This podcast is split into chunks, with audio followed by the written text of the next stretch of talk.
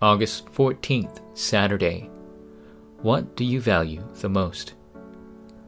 Whatever God needs the most in this world, may it become the most precious in your eyes. Rather than your needs, whatever this world truly needs, may it become the start of your sincere journey of prayer.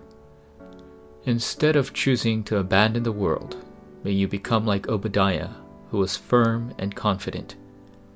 May you become a person whom the world and God truly needs. May you lay the groundwork for the Dothan movement and build a path for world evangelization. Elisha's Summit Concentration 2 Kings chapter 2 verses 9 and 10 When they had crossed, Elijah said to Elisha, Ask what I shall do for you before I am taken from you. And Elisha said, Please let there be a double portion of your spirit on me. And he said, You have asked a hard thing. Yet if you see me as I am being taken from you, it shall be so for you. But if you do not see me, it shall not be so. People in this age live by focusing or obsessing on issues or matters that greatly pique their interests. But as a remnant, you must place limits on what you concentrate on and focus solely on what God truly desires. In doing so, through prayer that communicates with the throne, you'll receive answers that connect with the 237 nations of the world.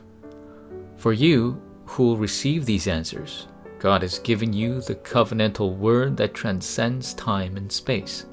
Then, what are the answers that can block any attacks from Satan? Number 1. God's new plan and hidden disciples. Elijah, who was tired of the constant spiritual war, received the word on the mountain of God. Elijah had received a new plan from God that was different from what he had originally thought.